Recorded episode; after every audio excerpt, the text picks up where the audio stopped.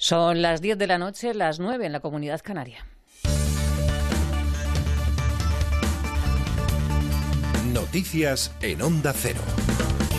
Buenas noches. En su primera visita internacional a París, el presidente Pedro Sánchez ha exhibido sintonía con el presidente francés Emmanuel Macron. Ambos van a plantear al resto de países de la Unión que se creen centros cerrados de acogida en los países fronterizos como España, Italia o Grecia para resolver así con rapidez los trámites de asilo y las devoluciones a los países de origen. Este plan de Macron y de Sánchez puede evitar situaciones como la que se vive en Italia, donde hay medio millón de extranjeros en situación irregular sin poder salir del país. Esta es la propuesta que París y Madrid van a llevar mañana en la cumbre de Bruselas, tal y como ha explicado Emmanuel Macron.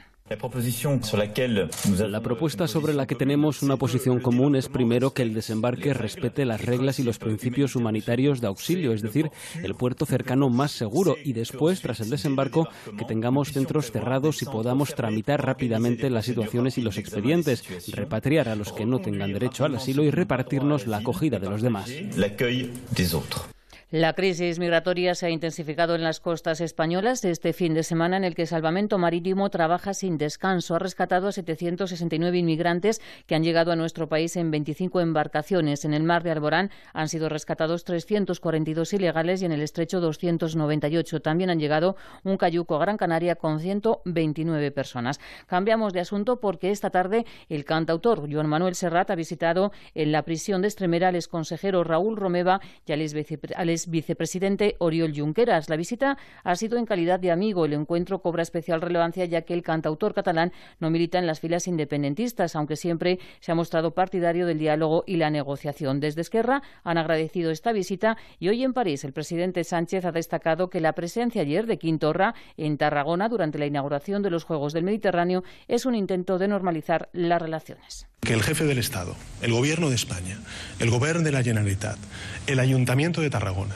estuviéramos representando la voluntad de un pueblo, el pueblo español, respecto a la celebración de unos Juegos Olímpicos del Mediterráneo, dice mucho, en realidad dice mucho más que ese mero intercambio eh, de palabras y de frases que pudimos tener el presidente de la Generalitat y yo mismo ayer, dice mucho más de la voluntad de todos por intentar normalizar las relaciones y por, en realidad, resolver y, proyectar una imagen muy distinta de lo que es la sociedad catalana y lo que es también el conjunto de la sociedad española.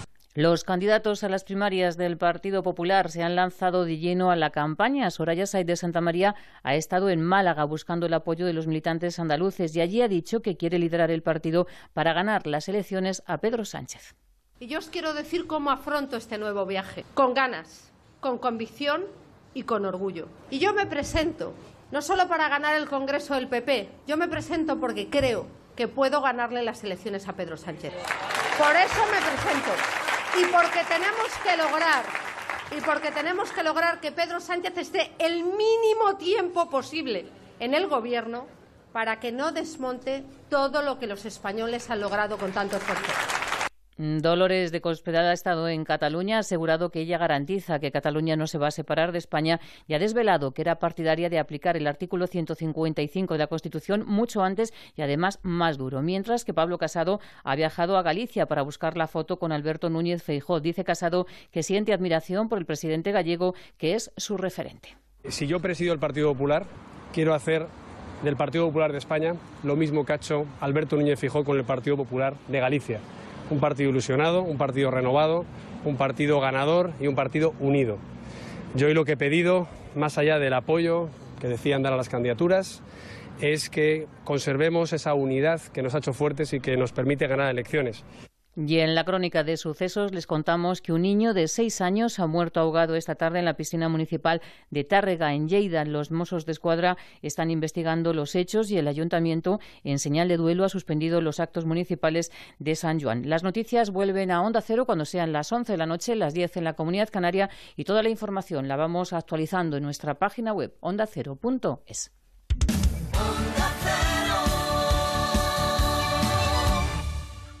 En Onda Cero, en marcha, con Javier Ruiz. Hoy es la noche más mágica de todo el año, la noche de San Juan, aquella que marca el solsticio de verano y en la que el fuego adquiere una relevancia trascendental. El fuego, uno de los cuatro elementos que los griegos presocráticos consideraban fundamentales, junto al fuego, la tierra, el agua y el aire, cuatro elementos que se complementan y se repelen a la vez. El fuego es un ritual ancestral que remite a la misma esencia del hombre. Fue su descubrimiento el que hizo posible la cocina de los alimentos, la mejoría de las condiciones de vida, la posibilidad de avanzar de un nomadismo a un sedentarismo. El fuego, algo mágico, ritual, órfico, hay en su crepitar de las llamas. Uno mira fijamente el fuego y se abrasa, llora indefectiblemente, no puede fijar la mirada. Es un fulgor a los ojos que lo flamean y asciende. Es la noche de las brujas y de los brujos, aquella en la que se transmiten conjuros de madres a hijas y de padres a hijos. Noche de hogueras que saltan unos y otros a la orilla del mar. Noche para quemar la ponzoña de un año malo, viejo, distinto. Noche para echar al fuego aquello que nos daña, nos hace pequeños, aquellas cosas que no aportan nada. Seguro que cada uno tiene su particular pira donde echaría todo aquello que no le gusta. La verdad es que solo con abrir los periódicos podríamos encontrar sentencias que ponen los pelos de punta, o gobiernos europeos, como el húngaro que prohíbe el musical Billy Elliot porque asegura que fomenta la homosexualidad entre los niños. Pero no es eso lo mejor de la noche de San Juan. Lo mejor es la purificación interior, aquella que va de abajo arriba y quema toda esa cizaña que crece en silencio sin darnos cuenta. Es el día más largo de todo el año y la noche más corta, para vivirla y disfrutarla al máximo, como nunca, para ver cómo el sol se oculta en el horizonte y la luna se acerca a su plenitud, para ver luego cómo en muy poco tiempo el sol renace de sus fauces y vuelve a abrir un nuevo día, un amanecer igual y distinto, una nueva oportunidad para empezar otra vez. Hoy es noche para acabar con la maldad y para que la bondad resurja de sus cenizas. Así que anímense, quemen todo lo viejo que tengan y dense una oportunidad. La oportunidad de una vida plena, sacando cada uno de dentro lo mejor de sí mismo. Nosotros vamos a intentarlo en esta hora y media de radio, hasta las once y media, hora en la que volverán los compañeros de deportes, el transistor. Nos ponemos en marcha y nos sentimos.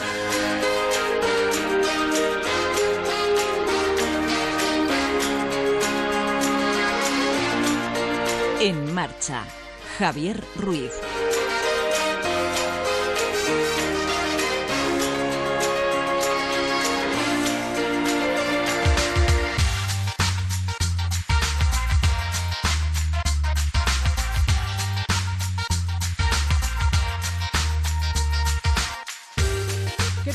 Muy buenas noches, ¿cómo están? Bienvenidos, bienvenidos a la noche de San Juan, la noche más mágica de todo el año, la noche de los acertijos, de los sortilegios, la noche del fuego, en fin, de todo ello.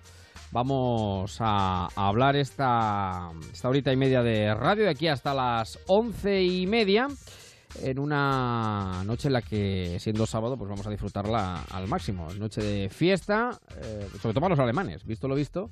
Eh, Alemania que no falla, ¿eh? ¿eh? Por más que estos son como. En eso se parecen algo al Madrid. Hasta que no pita el árbitro, no se acaba el partido. Estos son del minuto 93, 94 o 95. Ahí están los alemanes, dándole la vuelta al marcador y presentando nuevamente sus credenciales para el Mundial de Fútbol. De eso hablaremos más adelante, con eh, nuestro lobby, hoy vamos a cenar bien, eh, vamos a darnos un homenaje, vamos a irnos de playa también, eh, con este invento nuevo de la playa de Madrid, para aquellos que no tienen playa. y vamos a incluso vestirnos de moros y cristianos en esta noche que ahora comenzamos, la noche de San Juan. Les recuerdo a todos los oyentes que tienen eh, un grupo de Facebook en el cual pueden aportar lo que estimen oportuno. Eh, se llama En Marcha. Hay que buscarlo como grupo de oyentes, no como página. En Marcha con Javier Ruiz. Y ahí se suman y pueden aportar lo que estimen oportuno, comentar lo que quieran del programa en esta hora y media que vamos a estar juntos. Noche de San Juan, noche de hogueras, noche, como recordaba Serrat, noche de fiesta.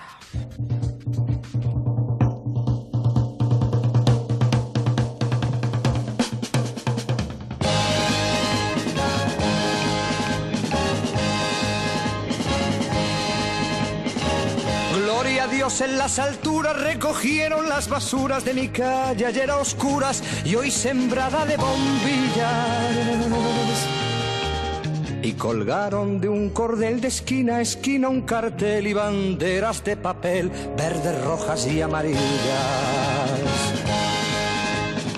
Y al darles el sol la espalda revolotean las faldas bajo un manto de guirnaldas para que el cielo no vea la noche de San Juan, como comparten su pan, su mujer y su gabán, gentes de cien mil raleas. Apurad, que a os espero si queréis venir, pues cae la noche y ya se van nuestras miserias a dormir.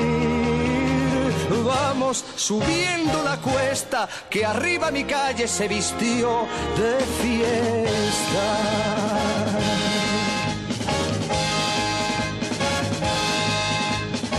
Y hoy el noble y el villano, el prombre y el gusano bailan y se dan la mano sin importar él es la facha. Juntos los encuentra el sol a la sombra de un farol, empapados en alcohol, magreando a una muchacha. Y con la resaca cuestas vuelve el pobre a su pobreza, vuelve el rico a su riqueza y el señor cura sus misas.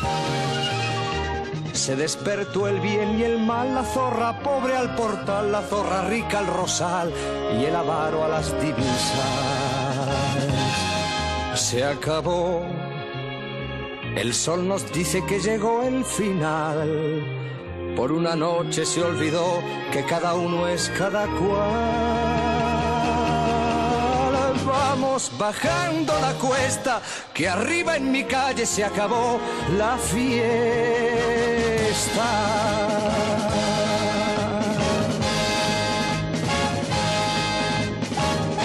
Ahí está, Joan Manuel Serrat, siempre empezando con música eh, en este día, en esta noche de San Juan, en la que el fuego adquiere una dimensión, una dimensión eh, tremenda.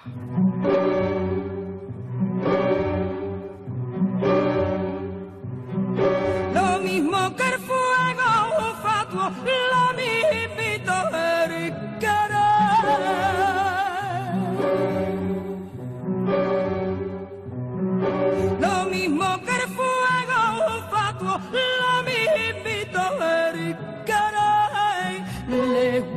y te persigue, le llamas y ella corre, lo mismo que el fuego fatuo, lo mismo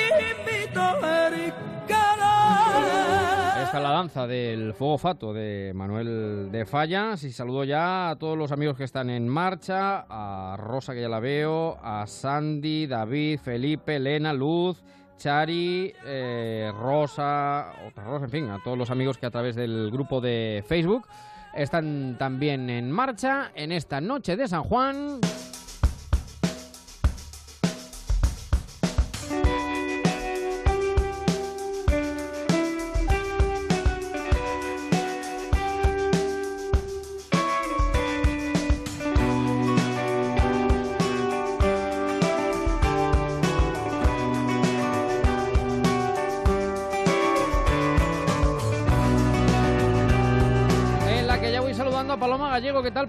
Buenas noches. Hola, ¿qué tal? Muy buenas noches. Feliz noche de San Juan. Igualmente. ¿Tú eres muy de noche de San Juan o no? Sí, yo soy cosa... Soy muy de quemar lo bruja, malo. Tú eres muy bruja, sí, sí, sí, sí, Con tu cierto, bola. Cierto, Con tu bolita.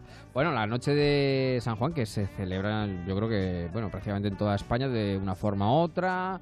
Levante lo hace eh, de, su manera, el interior la suya. Vamos a ver diferentes formas a lo largo de esta noche. Hemos empezado con Serrat y su fiesta. Serrat, que por cierto eh, ha sido de actualidad porque lo contaba nuestro. Por esa visita. Por esa visita a Junqueras, efectivamente. Otro tiempo se acerca. Vamos a ver qué, qué nos deja. Eh, hemos querido escuchar un poquito de falla. Y ahora Vetusta Morla.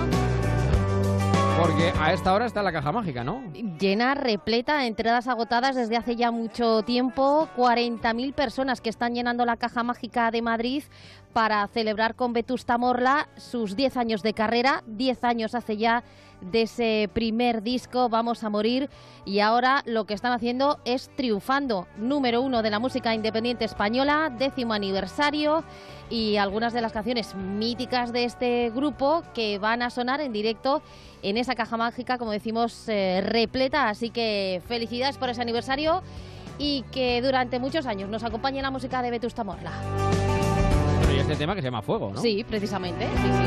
Que por cierto, a mí me gusta mucho la, eh, la celebración de las hogueras porque la playa con esas hogueras permitidas, evidentemente, eh, se pasa muy bien, pero me gusta especialmente en las zonas de interior, donde en algunos, zona- algunos sitios con montaña lo que hacen son desfiles de antorchas que van trazando figuras desde lo alto de la montaña hasta, hasta lo más bajo, eh, celebraciones pues impregnadas de magia, de leyendas eh, y de misterio para una noche tan especial como la de hoy. Lo dice David en el Facebook, dice, me lo grabo el programa y dice, porque tengo que salir la noche de San Juan si no me divorcio. No, queremos, queremos- romper, no queremos ningún, romper matrimonio. ningún matrimonio No, no, no. Ninguna pareja. Priorizando, priorizando, David.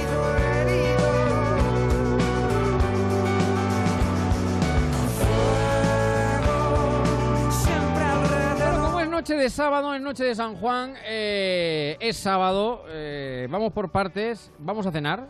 ¿Eh? Venga, que buena hora, Es una sí. buena hora para cenar y vamos a cenar pues como se cena en España.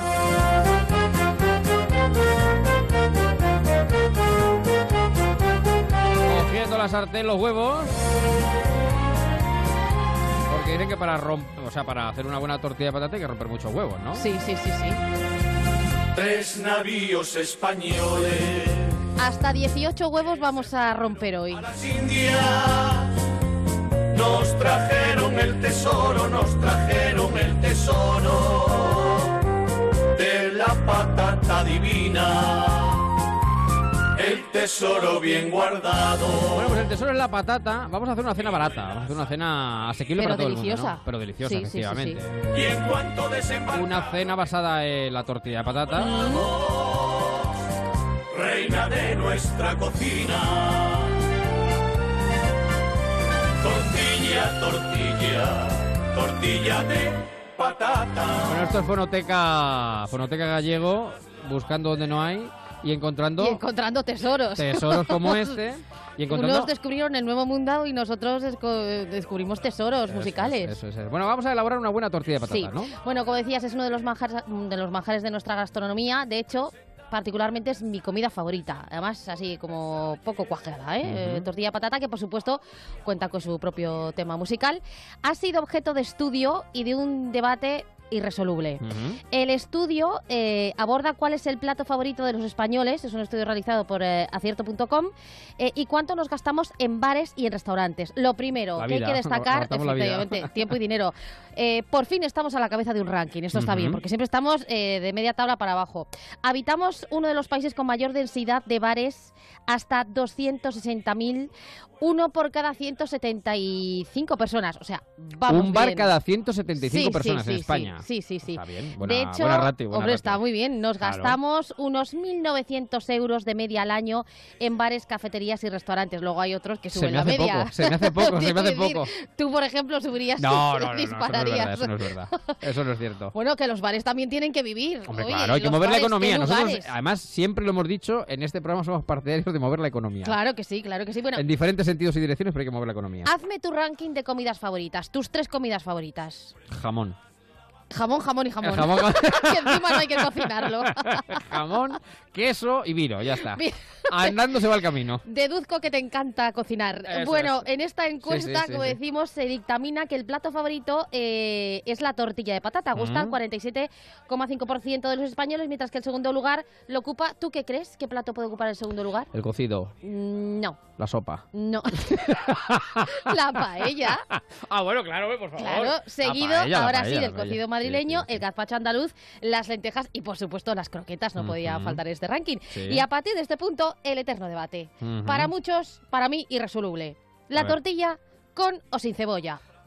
A mí me gusta con cebolla. A mí es que para mí no hay lugar a dudas. A mí me gusta con siempre, cebolla. siempre con. Lo que pasa es que es verdad que, eh, claro, que no le gusta la cebolla, claro, le mata el sabor o le, le cambia por completo el sabor, Bueno, evidentemente. no tanto. Aporta sabor, pero no mata es. ningún sabor. Bueno, el 60% de los encuestados prefiere eh, la tortilla con cebolla eh, y desde luego hoy para convertir una idea en teoría hay que fundamentar la práctica. Eso es. Así que por eso hemos decidido acudir a un bar, a un restaurante en el que se elabora para mí, porque la he probado una de las mejores tortillas eh, de España, después Qué de la bien. que hacía mi abuela, por Qué supuesto. bien. Es el bar Juan José, que está en Villamundaca, en Huelva. Sí. Eh, llevan haciendo tortilla 42 años, es un negocio familiar, es la segunda generación.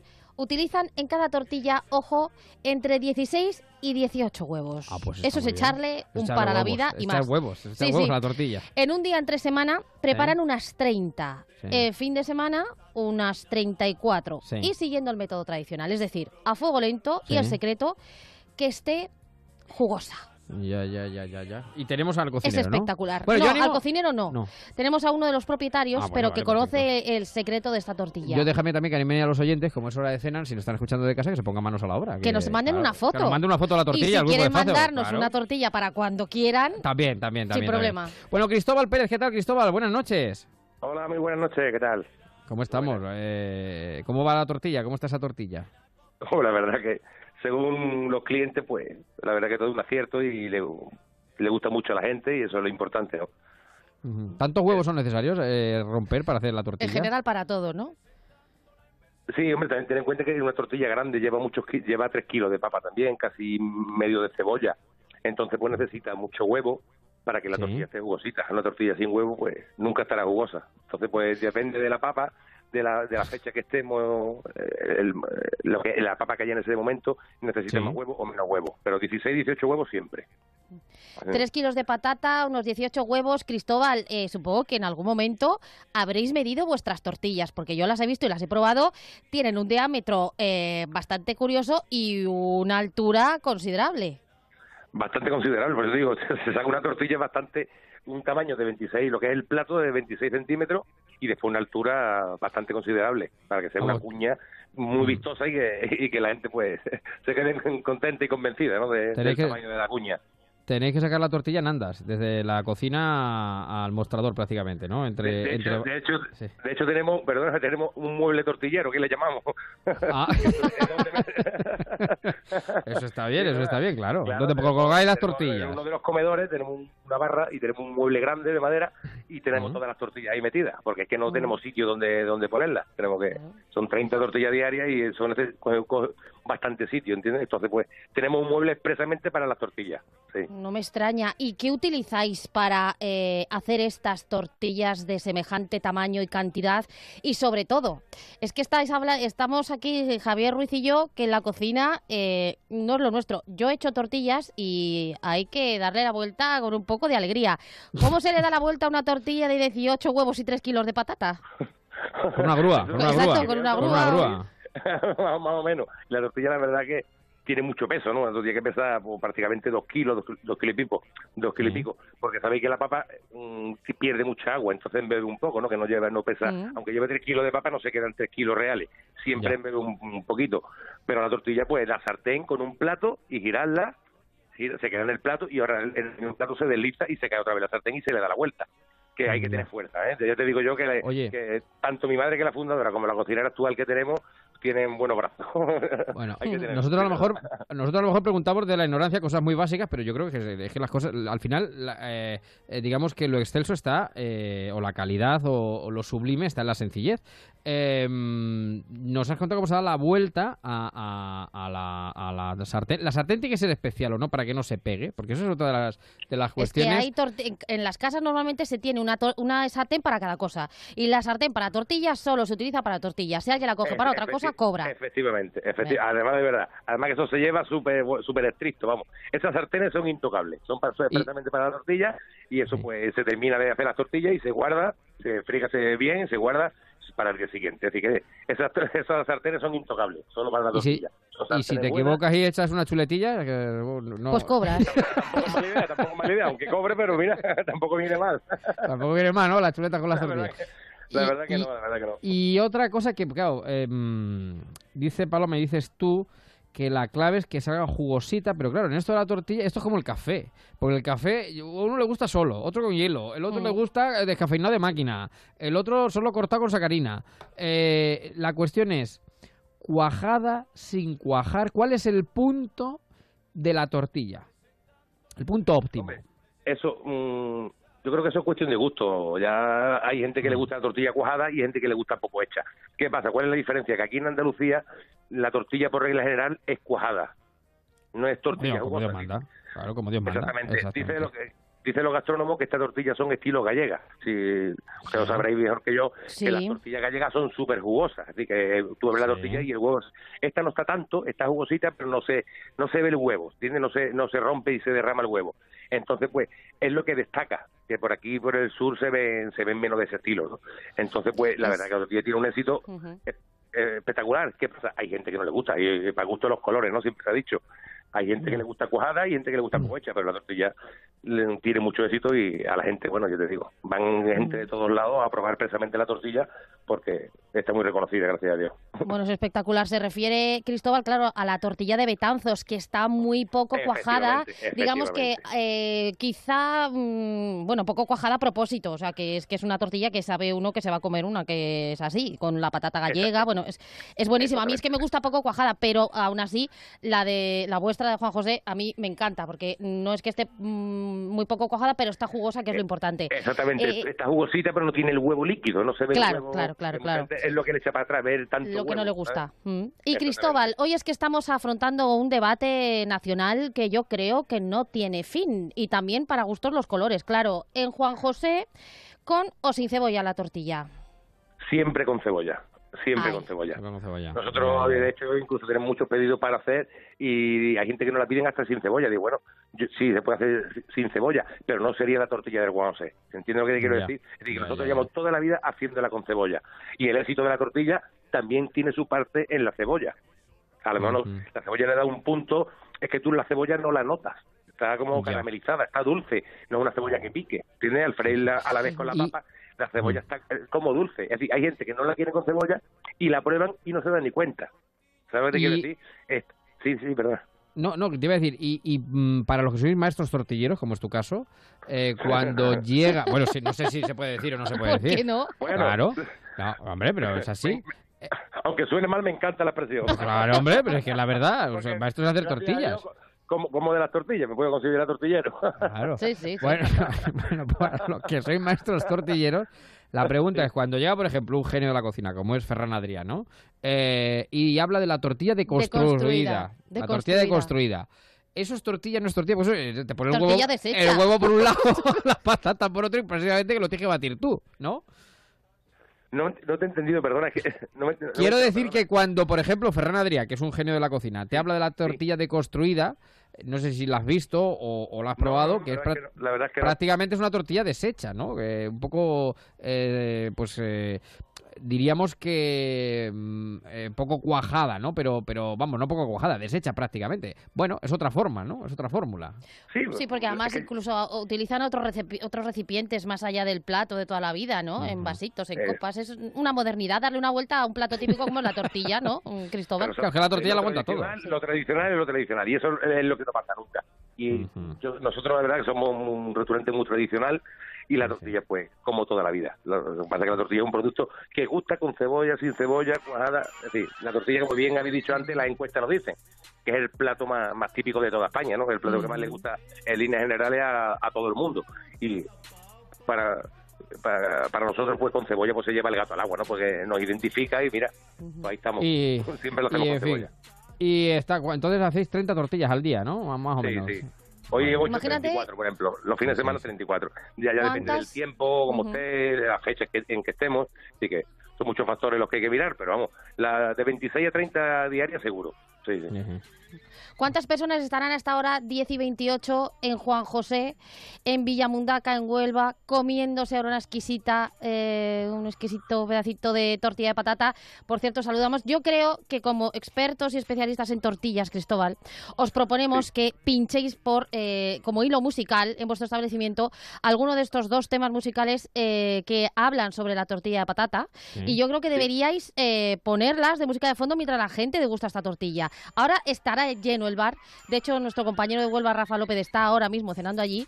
Eh, saludados quedan todos. Os recomendamos que pongáis, que pinchéis estas canciones. Sí, sí, bonita. a la tortilla. Me la como todo el día. Un kilo de patata. Casi mejor la otra, ¿no? Sí, yo creo que mejor la otra, la de la, la, pri- la primera, la, la que contábamos de...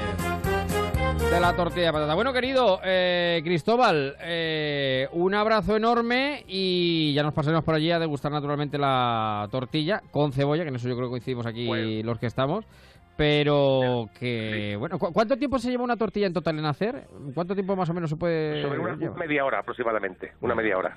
Media hora Bueno, tú en que se te cae una, la primera, la segunda, Eso, tercera, tú un poco más, pero... Bueno, pues de aquí al final del programa nos da tiempo a hacer un par de tortillas. Hasta las once y media tenemos un par de tortillas para hacer tranquilamente, mientras vamos haciendo la radio. Bueno, pues querido Cristóbal, un abrazo enorme, cuídate mucho, un saludo. Desde aquí os invito a que probéis la tortilla y estáis invitados a mi casa cuando queráis. Un saludo. Sí, señor. un saludo muy grande. Muchas gracias. Un abrazo enorme, Cristóbal, gracias. Entre todos te nombramos reina de nuestra cocina. Tortilla, tortilla, tortilla de Bueno, pues son las diez y media, estamos en marcha, nos dicen por aquí en el grupo del Facebook, se recuerda que la noche de San Juan es la noche del fuego purificador y de comenzar un nuevo periodo, pero que no está permitido quemar a la sogra, al cuñado, al marido ni al jefe que gritan mucho y al parecer está penado. Gracias por su atención. Pues qué pena de hoguera. quiso robar la receta. Mira, nos mandan por aquí también fotos de sándwich en vez de, de tortilla, de cena. A ver, los oyentes que ya están cenando. Oye, hay una tortilla muy buena en Madrid, de Las Bravas, que es un sitio también muy famoso, y que eh, son famosas las mini tortillas que le echan por encima un poco de salsa brava, que es una salsa, eh, bueno, cuya receta eh, es secreta porque la tienen patentada, y han hecho también un- una hamburguesa de tortilla. A ver, que es como un pincho de tortilla, lo único que metes la tortilla en medio, pero también es muy recomendable. Bueno, son y 31, las 10 y una vez que estamos con la cena...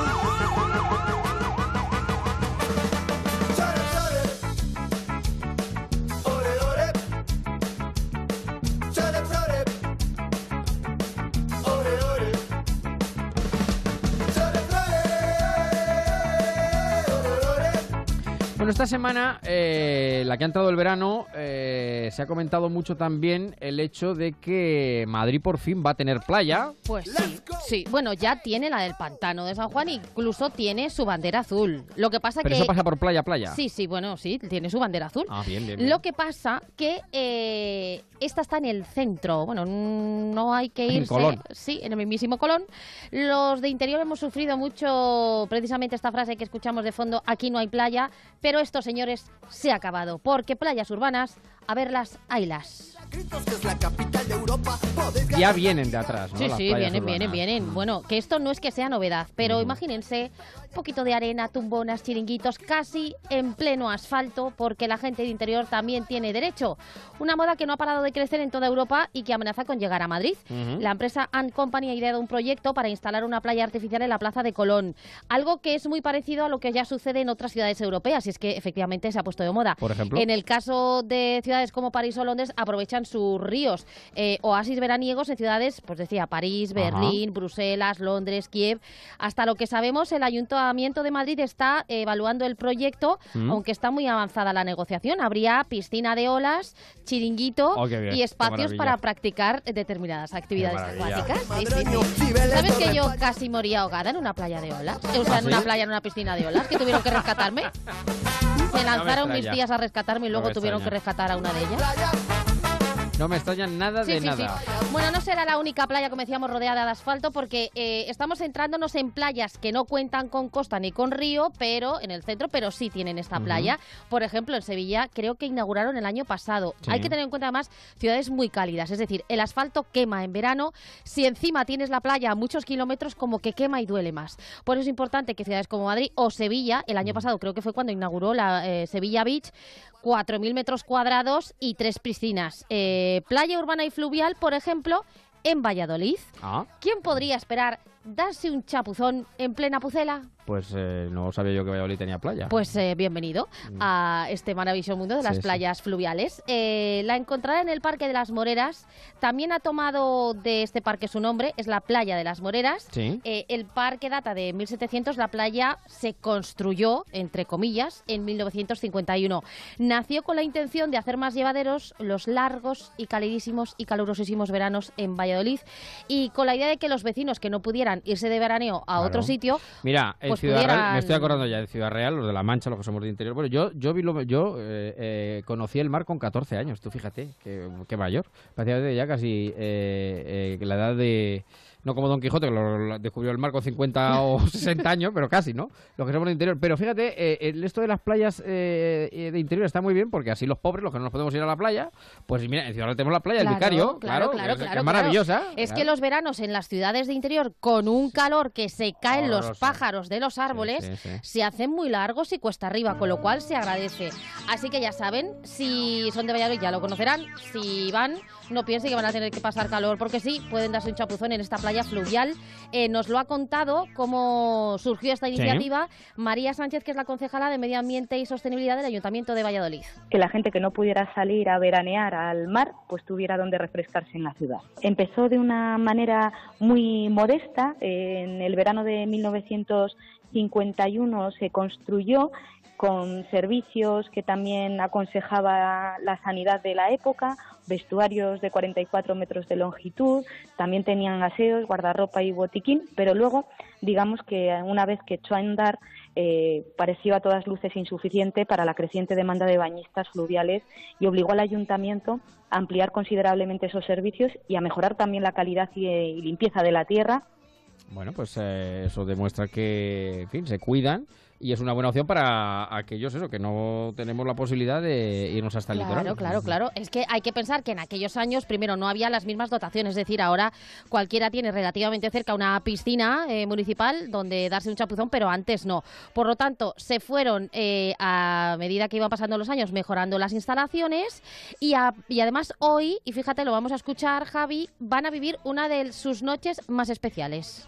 Se utiliza sobre todo bueno pues para bañarse para tomar el sol para hacer también prácticas deportivas por ejemplo volei playa y bueno pues hay una zona deportiva anexa que, que es muy utilizada. Además se tiene un chiringuito que es una concesión municipal y además hay al lado una chopera eh, que hemos arreglado recientemente donde mucha gente pues va con niños y niñas pues a merendar. Una de las actividades fundamentales de la playa de las Moreros o de los eventos es la programación de la festividad de la noche de San Juan en la cual bueno pues la playa recibe muchísimos visitantes se ponen eh, barras de distintos colectivos sociales también hostelería y hay mm, conciertos y actividades durante toda la noche aparte de, tra- de saltar la tradicional hoguera Pues se lo están pasando pipa hasta ahora Sí, en la sí, playa sí, de las sí. Moreras en Valladolid. Antes se conocía como la playa del Batán y está concebida más para los lugareños, eh, y para pasear, para practicar deporte. El agua está para, al parecer un poquito fría, pero siempre es eh, estupendo darse un chapuzón. En la playa, pues bueno, pues puedes ver a la gente en, en la arena eh, jugando. Se pusieron duchas hace unos años porque, bueno, pues para mucha gente lo mismo no se anima a bañarse en el, en el río, pero evidentemente se refresca en las duchas y, bueno, pues eh, sí que hay un buen ambiente. Me imagino que estará fría, ¿no? Como, como suele ocurrir. Y- pero también una tradición muy importante, por ejemplo, de piragüismo durante todo el año. Mucha gente cuando conoce Valladolid no se espera que haya un espacio así y en la ciudad y, y, bueno, pues tenemos la suerte de contar El problema de las playas de, de ciudad es que por las noches las cierran. Ah, claro. Ese es el problema. le, echan el cerrojo. Claro, claro. claro. Bueno, pues menos concurridas que las habituales, eh, pero con muchas posibilidades, como escuchábamos. Mm. Eh, allí, además, se jugó uno de los primeros partidos de waterpolo de la historia. Sí. Sirve, además, fíjate, para celebrar actos solidarios y también relacionados con el mundo del teatro. en la que se emulaba eh, pues todas las personas ahogadas en el Mediterráneo, ¿no? intentando llegar a las costas europeas. O sea que aparte de la cuestión reivindica eh, de ocio deportiva, se ha utilizado para, para, para cuestiones reivindicativas dentro del Festival Internacional del Teatro y Artes de Calle, el TAC. Por ejemplo, este año se ha hecho eh, una obra de teatro, digamos, sobre las aguas, ¿no? Sobre una barca, sobre en el cual los actores y las actrices actuaban en ese entorno y la gente lo veía desde la orilla. Nos dice Felipe Ignacio en el Facebook, hacía tiempo que no escuchaba la canción del grupo Los Refrescos, aquí no hay playa, mítica canción de los 80. En Gran Canaria, además de mucho paro, como en casi toda España, sí hay playas y hogueras de San Juan, la playa de las canteras. Javier, en Toledo también hay fogatas de San Juan, saludos. Bueno, aquí estamos haciendo una pira a la emisora, la vamos a quemar todo. o Sí, sea sí, sí, sí. Hemos traído aquí palés, hemos traído, vamos a hacer aquí en la Plaza La Merced, que es donde hacemos, eh, esta es la emisora de eh, Onda Cero Toledo, vamos a hacer una pira luego a las once y media, vamos, que va a ser, aquí sí, va, va a arder Troya. Además, con como hay tantos pisos en esta emisora, eh, elegimos libremente cuál queremos que arda primero. Sí, sí. De abajo arriba, de abajo Sí, sí. arriba. Bueno, eh, hablábamos de... Bueno, esta es otra mítica también. De Fórmula Quinta. Pero hablábamos de la playa de Madrid y tenemos Sí. a alguien que nos puede alumbrar un poquito de la Pues sí, playa de porque Madrid. como decíamos es un proyecto que ya hemos visto en otras capitales europeas, es una propuesta de la empresa And Company, como decíamos en un primer boceto contaría con piscina de ola, chiringuitos, zonas de descanso y para distintas actividades, pero quien mejor nos lo puede contar es uno de los miembros de esta compañía que es Tanis Herrero. ¿Qué tal, Tanis? Buenas noches. Buenas noches, ¿qué tal? Bueno, ¿va, va a ser realidad o no va a ser realidad la playa de Colón? Eh, pues creemos que al 99% que sí. Eh, únicamente un nos falta eh, un requerimiento del ayuntamiento, un requerimiento técnico Mm. y suponemos que en breve empezaremos a, a hacer la instalación, que tardaremos 10 días. La alcaldesa de Madrid es muy de playa, porque tiene un bolso, yo me acuerdo que lo vi en verano con un bolso de playa, ¿eh? la señora Carmena, un bolso de playero magnífico, con lo cual eh, yo creo que no tiene que poner impedimento ninguno para montar la playa en Colón, ¿qué digo yo? De- Eh, no, que- de, de hecho a, a la alcaldesa le encantó el proyecto y por eso eh, digamos que nos apoya desde la Concejalía de Cultura. Eh, le estuvimos enseñando todo el, el dossier hace unos meses y nos da su total apoyo para este proyecto. Bendecida, por lo tanto, esta playa que abriría, como dices, en 10 días, o sea, para primeros de julio, para aliviar las altas temperaturas que ya hace, que ya hay en Madrid, y un respiro para los que viven en la ciudad, como decíamos, donde quema, quema, quema mucho el asfalto. ¿Cuál es el proyecto en sí, Tanis, y dónde se ubicaría exactamente? Visualicemos la Plaza de Colón, explícanos dónde se situaría. Bueno, se situaría en los jardines del descubrimiento, o sea, lo que es el, el- el- el- encima del, del centro de Fernan- Fernando Fernán Gómez. Y ahí Sí. irían tres áreas, ¿no? Iría una, una área infantil donde habría talleres medioambientales para niños, Sí. un par de veleros para hacer eh, eh, una iniciación a la náutica en seco, claro. Eh, luego otra aula donde se darán conferencias eh, muy variadas, medioambientales eh, y sobre todo relacionadas con el mundo marino, ¿no? Eh, luego habría otra zona, digamos, juvenil, donde habría una, a- a- habrá una pista multideportes de vóley playa, fútbol playa, donde se harán actividades eh, deportivas por la mañana, como yoga, yoga. ¿Se va a poder ver a los conductores desde la playa o no? Porque sería maravilloso que estás tú ahí en Colón, ¿eh? en la playa, y hay el, El bañador y el saludando bañador a y los que saludando a estás los del el atasco, coche. a los del atasco. Eso sería Pues- una...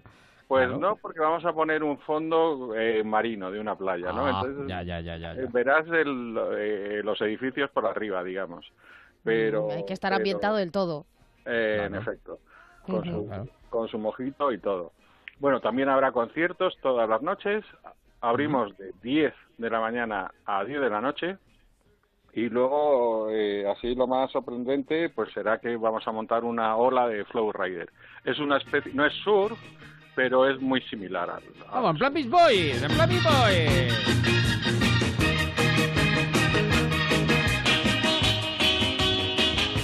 Te veo a ti con tu gran corazón queriendo dar envidia a los conductores que están en pleno atasco, Ruiz. Eso es, eso es. eh, pues Con la tabla de surf, con la Sí, tabla sí. de surf, con la Bueno, tabla no es un proyecto exento de polémica. La oposición en el ayuntamiento dice que no le parece muy bien lo de privatizar eh, esa zona de Madrid porque habría que pagar entradas. Se ha rumoreado 9 euros. ¿Esto ya está confirmado?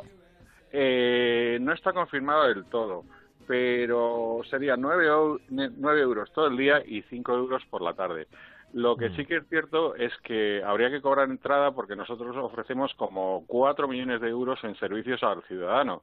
O sea, uno puede ir allí y pagar eh, 9 euros, dejar a sus niños en los talleres infantiles, asistir a una conferencia, dejarlos en los, en los toboganes acuáticos, apuntarse a una, clase, una clase de yoga o de zumba, eh, hacer flow rider, habrá una rampa de half pipe, o sea que, que todo eso, o, o sea, una vez en- dentro, todo es gratis, todo reservándolo con la aplicación que tenemos que es Mad Beach.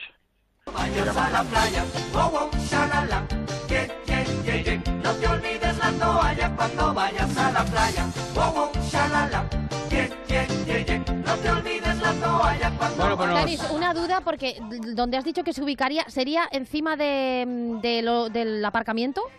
En efecto. Y, y está comprobado que el peso de las piscinas no va a dañar la infraestructura, claro. Eh, no, eh, o sea, hay No quiero que- ser yo catastrofista. no, tenemos que, que hacer un montaje especial para disipar el peso, pero está todo controlado por ingenieros, o sea que no hay, no habrá ningún problema. Pues oye, es Pues una yo voy buena a ir. iniciativa. Yo, Yo también. voy a ir. Yo también, yo también, yo también. De hecho, Sí, incluso sí, podemos sí. hacer un programa de radio desde allí, tranquilamente. eh, Oye, claro que sí. Tanis, cerramos ya un programa desde la playa de Madrid. De la playa de Madrid, efectivamente. Desde la- de lo alto de la bandera de Colón. En lo alto de la ola, en lo alto de la Bueno, ola. Eh, la bandera de Colón queda fuera del proyecto. Ya, ya, ya, ya, ya. Bueno, claro, no puede ser todo, claro, no puede ser todo. Pero bueno, en un sitio desde luego céntrico, en pleno. Vamos. Centro de en Madrid. pleno centro de Madrid, sí. Que como decíamos, eh, no sé si os habéis inspirado en otros proyectos de ciudades europeas, hemos citado algunos, hay muchos más, París, Berlín, Kiev, eh, Londres, en, en muchos casos aprovechan el río, ¿no? Que es, eh, ju- Sí, cuentan bueno, con esa a- ventaja, Es- en hay- este caso es diferente por eso.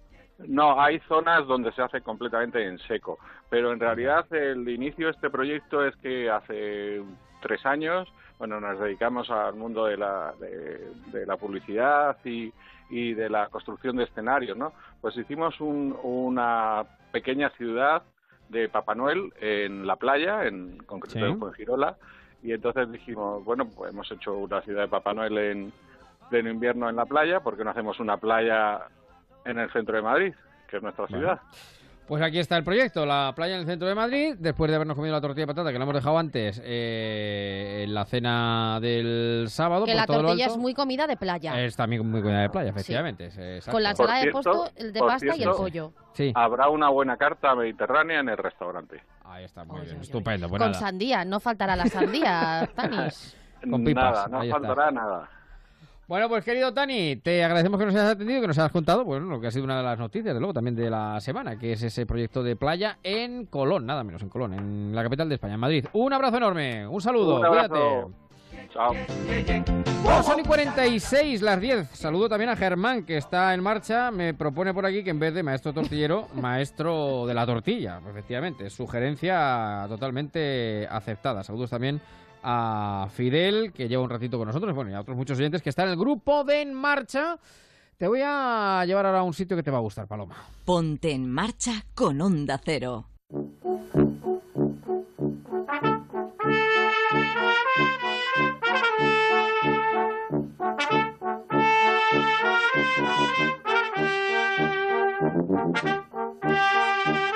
Pues esta noche es noche mágica, como venimos diciendo, noche de San Juan, pero yo te quiero eh, mostrar, Paloma.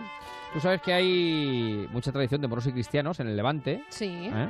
Bueno, ya saben los oyentes que este programa lo hacemos desde Toledo Bueno, para... perdona, incluso en Almansa, en Albacete, hay una También, festividad muy relevante. Bueno, Mm. pero de un tiempo a esta parte, los moros y cristianos también han prendido en la zona de La Mancha.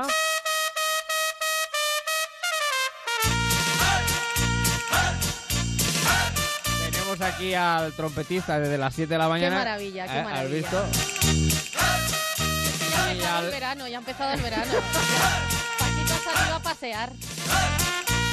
Bueno, pues eh, a esta hora, eh, en un lugar de La Mancha, en el Cogollo de La Mancha, como le gusta decir a nuestro querido Víctor García Chocano, en Alcázar de San Juan, se celebran las fiestas de moros y cristianos que en 30 años, están de trigésimo aniversario, han conseguido, bueno, un, un, un aumento, en fin, espectacular. eh, han crecido de manera exponencial. De hecho, a esta hora un gran desfile ocupa las calles principales de Alcázar de San Juan y te voy a presentar a ti, a todos los oyentes, a José Luis Carnero, que es uno de los responsables de los desfiles de moros y cristianos de Alcázar de San Juan. José Luis, ¿qué tal? Muy buenas noches. Querido amigo Javier, buenas noches. ¿Cómo está Alcázar a esta hora? Pues mira, ahora mismo estamos inmersos en la entrada Mora y Alcázar de San Juan y sus calles están repletas y cargadas de actividad y colorido.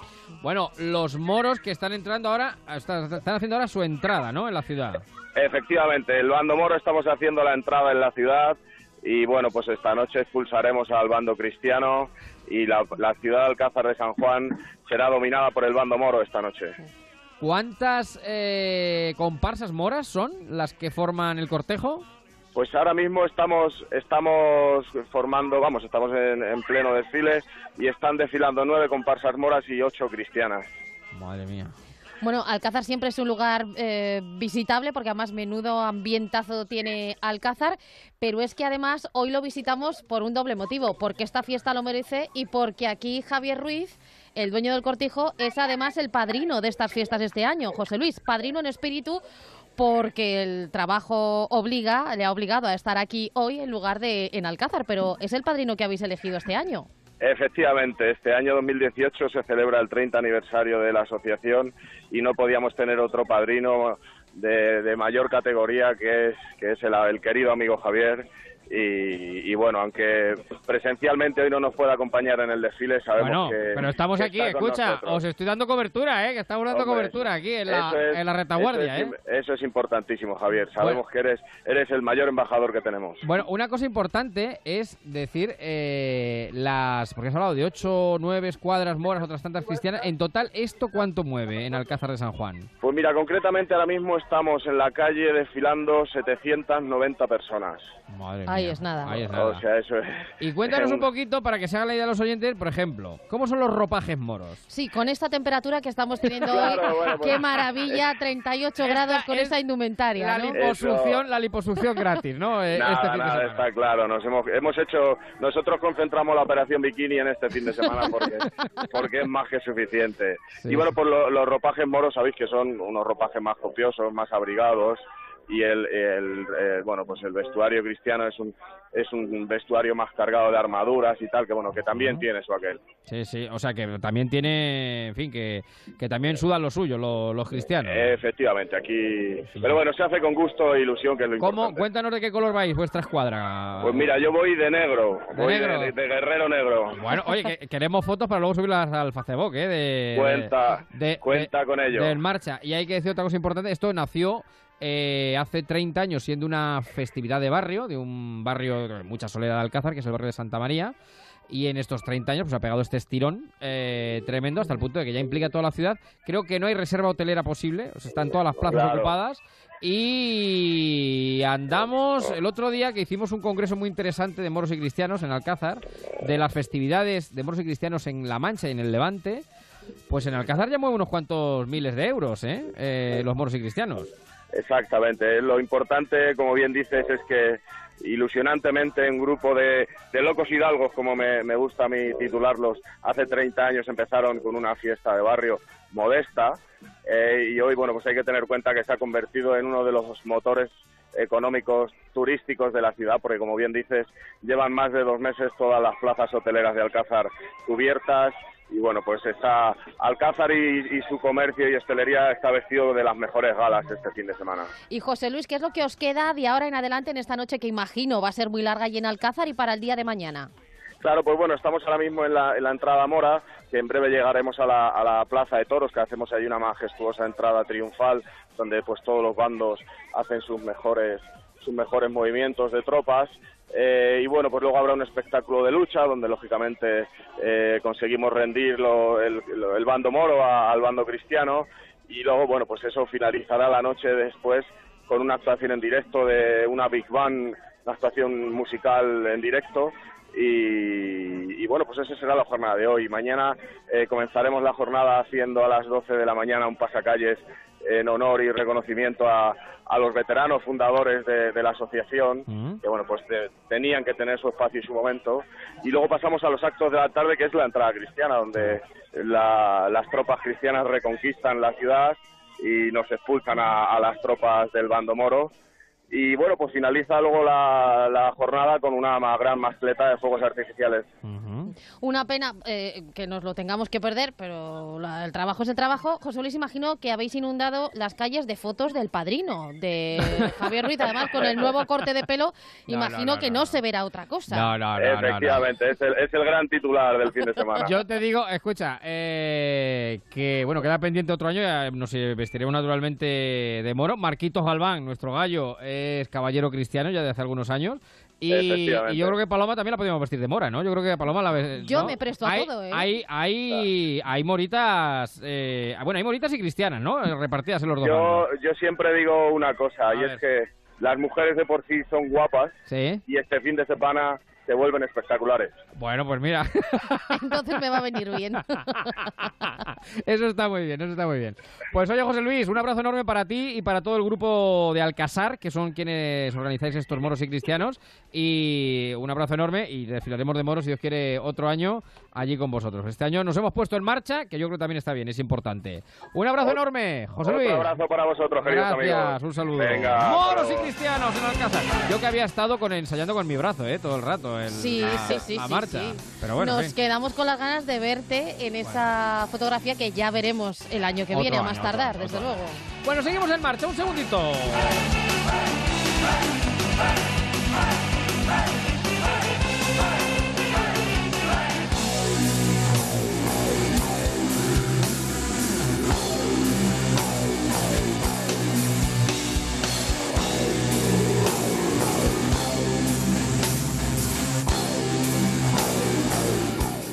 Ponte en marcha con Onda Cero y Javier Ruiz.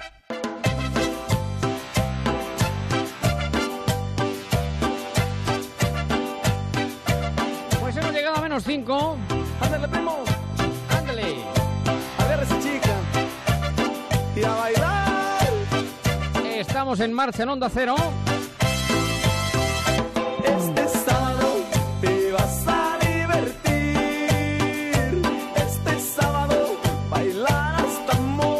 Morir. Sábado es nuestro sábado, es la noche de San Juan. Sábado no dejes de asistir al baile donde yo voy a ir. Y vamos a ir abriendo la cancha de En marcha. Sábado no voy a trabajar. Vamos desde las 10 de la noche con Paloma Gallego. Ahora con Eva María de Jesús Martínez Balbanuz. ¿Qué tal? Muy buenas noches, Eva. ¿Qué tal? Muy buenas noches, Javier, a ti y a todos los marcheros. Pues oye, yo estoy llena de magia, ¿eh? porque claro, esta noche de San Juan, la más mágica, la más corta del año, qué mejor, hay que disfrutarla muy bien, ¿eh? hay que aprovecharla muy bien porque es la más cortita. Y oye, y qué mejor que empezarla a disfrutar aquí en marcha. ¿no? Con, con el- con la cumbia. Esto es una cumbia, ¿no? ¿O qué es Esa es una buena cumbia para bailarla que nos viene muy bien. Bueno, una cumbia, un reggaetón, un merengue, un lo que sea, un paso doble, lo Sí, que sí, sea. sí, sí. ¿Qué ibas a Una decir? cosa rara. A ver qué. Una cosa rara. Hablando de temas musicales eh, dignos de elogio, un oyente, Alejandro Fernández, en el grupo de Facebook de En Marcha, ha colgado otro homenaje musical a la tortilla, Fenómenos extraños, el gran invento del hombre. Alejandro, gracias. Bueno. Lo incorporamos, A la pero a la de ya, a esta fonoteca. ¡Viva el bocadillo de tortilla de patata! También este sábado está por aquí don Manuel Aguilar. Señor Aguilar, muy buenas noches. Muy ¿Cómo buenas estamos? ¿Cómo le va la vida, amigo mío? Pues mire usted, la mar de bien. Eh, yo en la playa, playa. Usted en la playa, Anda. playa de verdad. Qué suerte. Siempre Aguilar dándonos envidia. Claro, claro, claro, claro. Vamos, de ¿Hacen hecho, usted ya? mismo tengo el mercado medieval en el Paseo Marítimo, en Estepona, Sí, y sí. conciertos que han empezado a las 10 de la noche y van a durar hasta las 2, 2 y media de la mañana. Di- Digo que si hacen a usted ya, Aguilar, o todavía no. No, no, no, no todavía no. Usted Ahora, se cena un bocata... picaré algo en el mercado medieval y volveré al concierto. Usted es de los que se cena un bocata de manteca colorada, tranquilamente, ¿no? Bueno, eso lo hacía antes. Ahora me estoy aguantando un poco más de la cuenta, ¿eh? Ah, sí, se, se está reservando usted un poquito, ¿no? Me estoy aguantando, me estoy aguantando para la feria que empieza el 3 de julio. Ah, bueno, bien, qué, bien. qué buena la feria. Le quería preguntar a Aguilar, aunque está en Estepona, lo mismo ha coincidido por Málaga, no sé si ha tenido ocasión, lo mismo ha coincidido con esa de Santa María, que ha estado por ahí iniciando campaña. Pues mire, no he podido ir, pero han presentado hoy la campaña aquí, efectivamente. La verdad es que eh, Soraya, bueno, aquí la verdad es que eh, también las va- eh, creo que Pablo Casado va a estar el lunes que viene y. María Dolores de Copedal va a venir también por aquí. Es decir, yo creo que es una de las plazas fuertes. Hay que recordar que la, que, que la capital malagueña es el ayuntamiento más importante que gobierna el PP. Bueno, ah, fíjese, sí, claro, como para no ir a Málaga, como para no ir a Málaga. Don Emilio Hidalgo, ¿qué tal? Muy buenas noches. ¿Cómo estamos? Muy buenas noches a todos. Bueno, ¿Qué tal? ¿Cómo va? muy bien, muy entretenidos, muy... muy ¿En una playa, Emilio, o no? con la- No, ¿dónde está No, no, Emilio? no, yo me acabo de meter de la piscina. Ah, qué bien. Ah, pues- Tampoco está nada Pero mal. parece que ¿eh? está... Pero le digo una cosa, que eh, por el sonido parece que está la piscina vacía, ¿eh? No, Tampoco en, en el depósito, en el depósito de la piscina. Me he venido- En la sala de máquinas. Un rinconcito, lo único que tengo es aquí por la ventana, eh, tengo un grillo, pero al ritmo que está tocando está frenético, está espírico, parece una chicharra. Hoy- hoy te- un día teníamos que hacer un programa de depuradoras, de depuradoras de, de Hombre, un programa trepidante, Claro. la verdad, de los haya. yo creo, yo creo, el- además el manitas seguro que depuradoras entiende, o sea que eso, eso es así, o sea que... Seguramente ese día no voy a estar, ¿vale? Eh, hoy he estado peleándome con la depuradora yo de casa. Bueno, bueno, bueno. Por cierto, ¿han visto en la Alemania-Suecia? Eh, Hugo Aguilar, que usted es mucho de mundial. Sí, pero no he llegado. ¿No ha llegado? Vaya por Dios. Ha, ha ganado Alemania en el último minuto, ¿eh? En el último minuto ha ganado, ha Pues ganado han los alemanes. los muebles. Sí, sí, sí. Pues menos mal que gana alguien, ¿no? De los que se supone que Sí, son sí, sí, los sí, grandes equipos, los grandes favoritos, porque Era- después de Argentina, madre de mi vida y Es el Messi. mundial de las sorpresas. Sí. Totalmente. Se puede ir a casa descansar de vacaciones Messi tranquilamente. Y hoy era el partido de los rubios, hoy era el partido de los rubios. Veía- menos mal que claro, la camiseta lo distinguía, pero tú, ve- tú ves un alemán un sueco lo distingues, o sea que... Perdona, hablando de rubios, tú mismo. Eh, Germán en el Facebook Sí. dice, eh, lástima que Ruiz, Padrino Moros y Cristianos 2018 de Alcázar de San Juan no haya podido desfilar porque una foto del Ruiz con traje moro habría sido impagable. Bueno, pues ya, ya esa foto llegará el año que viene, esa foto llegará el año que viene, sí. Yo les vuelvo a recordar Sí. que Ruiz es caballero de la Orden de Santiago y como caballero sí hay fotos de él nombrando, siendo También, nombrado también, caballero. también, también. Bueno, que vamos a las noticias y después nos metemos de lleno en el lobby y comentamos la actualidad de este sábado 23 de junio, noche de San Juan. Ahora, noticias, seguimos. Son las 11 de la noche, las 10 en la comunidad canaria. Noticias en Onda Cero.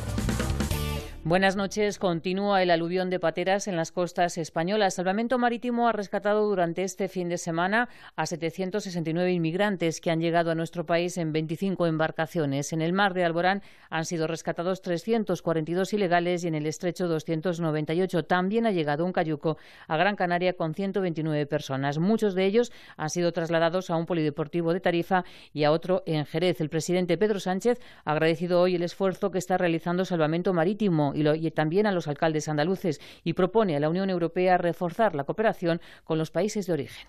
Eh, sí que le puedo garantizar que la posición que va a mantener el Gobierno de España, tanto este domingo como el próximo jueves y viernes, es el de dar una perspectiva europea a esta realidad migratoria que a un país como el nuestro afecta por ser un país eh, frontera y en todo caso sí que le digo, mm, desde luego eh, el Gobierno de España va a poner especial énfasis en la cooperación bilateral, en la cooperación y en el diálogo reforzado con aquellos países de origen y países de tránsito.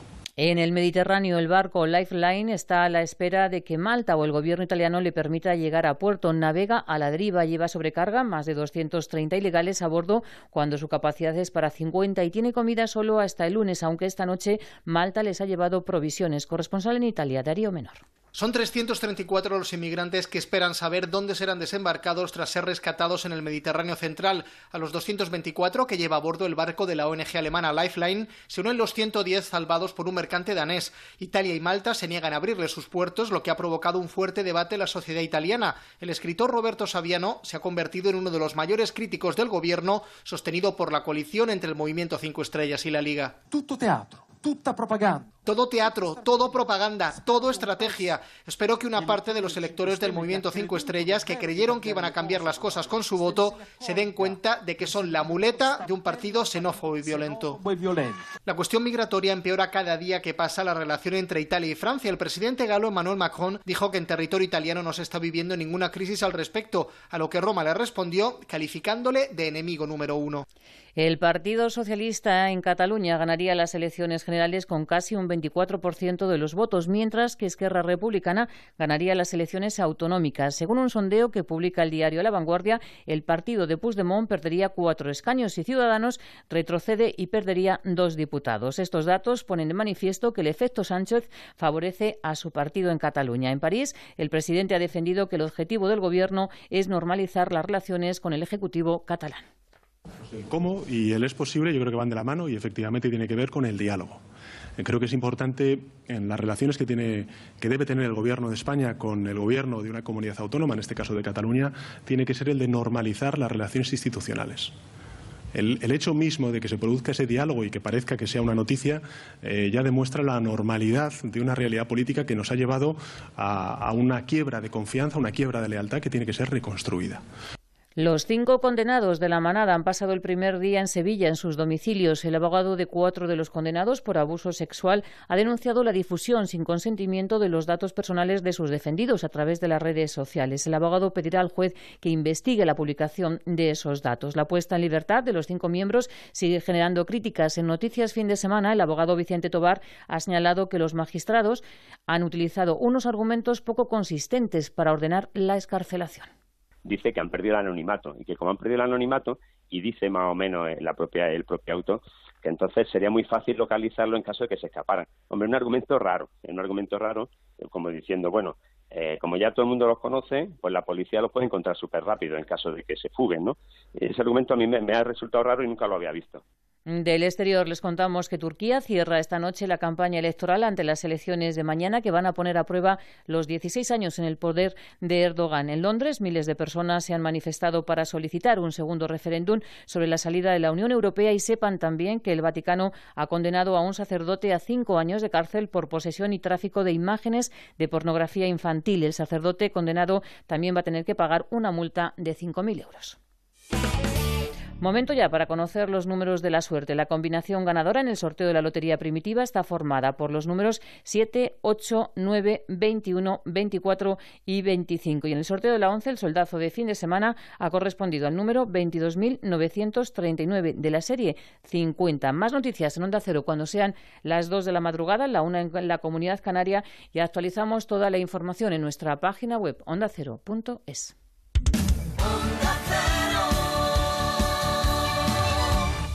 En Onda Cero, en marcha, con Javier Ruiz. Cada vez que yo me monto en un avión, comienzo a extrañar la mila, las botellas, la fuma y el vacilón, y la noche de San Juan Bautista. Aquí seguimos en marcha en la noche de San Juan Bautista. Con Paloma Gallego, Eva Martínez, Manuel Aguilar, Emilio Hidalgo y bueno, entrando de lleno ya en nuestro lobby y acabamos de escuchar precisamente las noticias. Eh, Empezamos, ¿por dónde empezamos hoy, querida? Bueno, pues eh, la actualidad se mueve en varias direcciones, Javier, pero sin duda la noticia que ha indignado prácticamente a todo el país y que ha vuelto eh, a movilizar a miles de personas Ujú. en las calles y plazas de diferentes ciudades Ujú. ha sido la puesta en libertad provisional bajo fianza de 6.000 euros, decisión de la Audiencia de Navarra, de los miembros de la manada que ya están en la calle en Sevilla. Y claro, no se entiende que o no lo entiende gran parte del país eh, que esa lejanía, ¿no? Esa distancia entre la realidad social y la justicia, cuando debería ser todo lo contrario, ¿no? Que la jurisprudencia debería garantizar, bueno, así lo hace, el cumplimiento de la ley, la Carta Magna, el ordenamiento jurídico, pero que ese ordenamiento jurídico pues vaya compasado, ¿no? Con la realidad que se está viviendo. ¿Cómo justifica el auto? Eh, bueno, pues las razones, ¿no? Por las sí, que sí. se ha puesto, los ha dejado libres. Bueno, dice que los condenados han perdido el anonimato, lo que hace, abro comillas, menos que impensable, cierro comillas, el riesgo de reiteración delictiva y complica también la posibilidad de que se fuguen. Justifica además su decisión basándose en que viven a más de 500 kilómetros de la víctima. Una indignación. Una frustración en toda España y que ha tenido, por supuesto, una avalancha de reacciones Sí. en todos los sectores. Pero eh, les voy a destacar en concreto los de la esfera política, en concreto la de las políticas, las mujeres políticas. Adriana Lastra, Sí. portavoz en el Congreso del PSOE, dice, es una mala noticia lo que se traslada con el auto de libertad provisional, es que en este país no sucede nada cuando cinco hombres acorralan a una mujer, a una joven, en un portal. Ujú. Nos vamos a María Dolores de Cospedal, candidata a presidir el PP. Como mujer dice sentirse decepcionada y frustrada. Irene Montero, de Podemos, dice tiene que haber reacciones de los poderes públicos. Y por último, otra de las mujeres fuertes del Partido Popular, eh, del Partido Popular, de Santa María, dice es una decisión dolorosa y que cuesta de entender. Una indignación eh, que además de en las calles también se ha hecho palpable a través de la red, eh, a través de Twitter. Sí. Un tuit ha destacado por su dureza y también por su impacto que se ha hecho viral. Estamos hablando del tuit que ha publicado Risto Mejide. Y voy a leer ese tuit. Dice, ¿qué dice ojo, violadores del mundo, ya tenéis destino vacacional perfecto pensado para vosotros, sin riesgo, sin memoria para reincidencia y sin incómodas estancias en prisión. Descuentos especiales para grupos. Manadador, país de violadores. Spain is different, again, vergüenza. En fin, pues la verdad es que todo muy tremendo. Sí, la, verdad es que, tremendo que ha, que ha sorprendido ¿no? Esa, ese auto judicial de la audiencia de, de Navarra que los haya dejado en libertad. Hay, mm, ha habido, por supuesto, reacciones de las instituciones. El Gobierno estudiará personarse en defensa de las víctimas de abusos sexuales. También la. Fiscalía, el Gobierno de Navarra y el Ayuntamiento de Pamplona recurrirán el auto de puesta en libertad de la manada. Pero le digo una cosa. A ver, por partes, como ya que le- Paloma y luego Manolo. No, no, y- pues porque hablábamos del concierto de Vetusta, de Vetusta Morla que ha empezado a las 10 en la Caja Mágica y ha desplegado una pancarta, Mm. el grupo, antes de empezar el concierto, con esta frase, solo sí es un sí. Creo que Ya. clara alusión a lo Al- ocurrido con, con la manada. Aguilar, ¿qué decía? Mire, eh, esto nos puede parecer eh, todo lo indignante o todo lo incomprensible del mundo, Pero lo que hay que tener claro es una cosa, y ahora mismo no entiendo a Lastra y a, y a Irene Montero, porque en sus manos está cambiarlo. Es la ley. Lo que ha hecho la audiencia claro. nos podrá gustar más o menos, pero, Sí, tan- la ley, legal era seguir en prisión provisional dos años más como hacer lo que han hecho. Con lo cual, que pasa- si no nos gusta esto, es tan fácil como cambiarlo.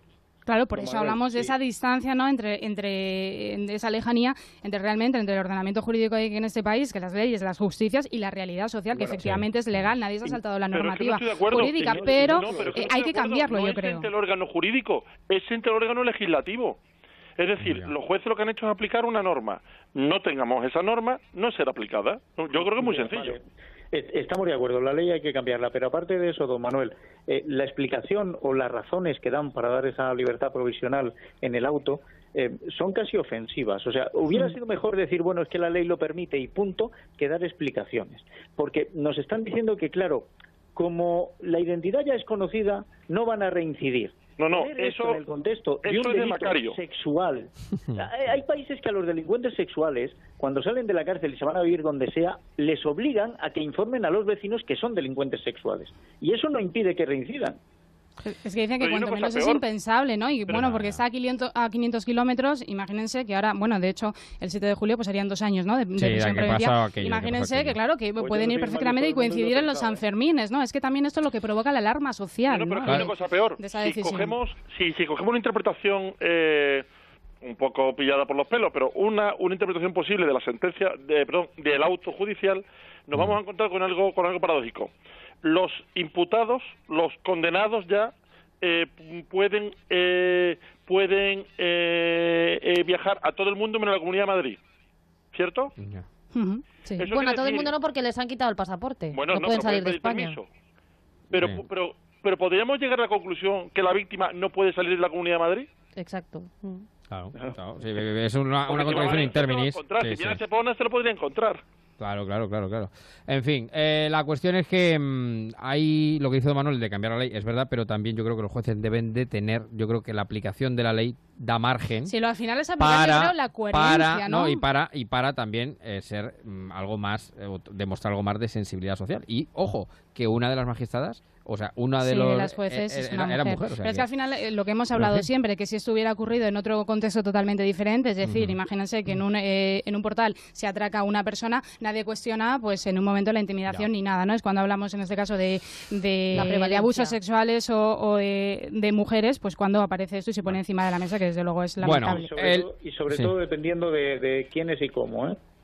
Porque sí. yo Bueno, que dije él- en su momento que se detuvo a, a tres hombres que no eran de nacionalidad española por haber tenido en un piso durante 24 horas a tres menores de 14, 16 y 17 años Sí. que las Ujú. drogaron, las emborracharon y las violaron durante esas 24 horas y de eso no se ha hablado. Y hace dos días aparecía también en Diario Mediterráneo, creo recordar, una noticia de otro hombre tampoco de nacionalidad eh, española que había eh, lo habían detenido por agredir sexualmente a seis mujeres. Bueno, recordar que no es no y no, lo digo porque además me- nos viene bien ya hasta para hilar con lo siguiente. eh, desde porque lo siguiente es... Pedro, Pedro, Pedro, Pedro, Pedro, praticamente il meglio di Santa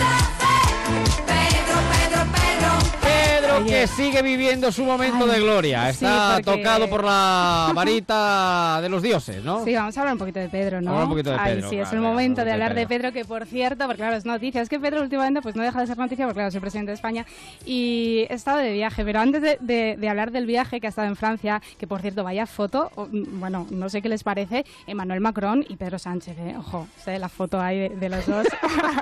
¿Te refieres a dos presidentes guapos o...? No, la foto, ahí lo Ah, dejo, vale, ahí lo dejo. y hay interpretaciones varias, quiero decir, una foto, ¿no? una buena foto. Eh, y, y lo que quería decirle... le echa Pedro Sánchez la misma bronca que al niño. Le llamo Manu. Y, Sí, sí. y bueno, no sé qué les parece, porque claro, a Pedro Sánchez solo le falta enfundarse un poco el traje de Barack Obama, ponerse un poco más moreno, porque recuerden esta, en esta semana, el lunes fue que lo comentamos también el pasado domingo aquí en marcha, eh, esa entrevista, ¿no? Eh, Desde la Moncloa, parecían un poco la Casa Blanca, y bueno, esas imágenes corriendo él por fuera, ¿no? Haciendo un poquito de deportes, y Mariano Rajoy andaba deprisa, él hace un Claro. poquito de fútbol y no es un poquito de running, y así, bueno, Y y con baloncesto, y turca. baloncesto, y baloncesto. balonce- No, pero en ese momento las imágenes imágenes las has visto, Ya. Javi? Sí, sí, claro, Ah, me pongo para no verla.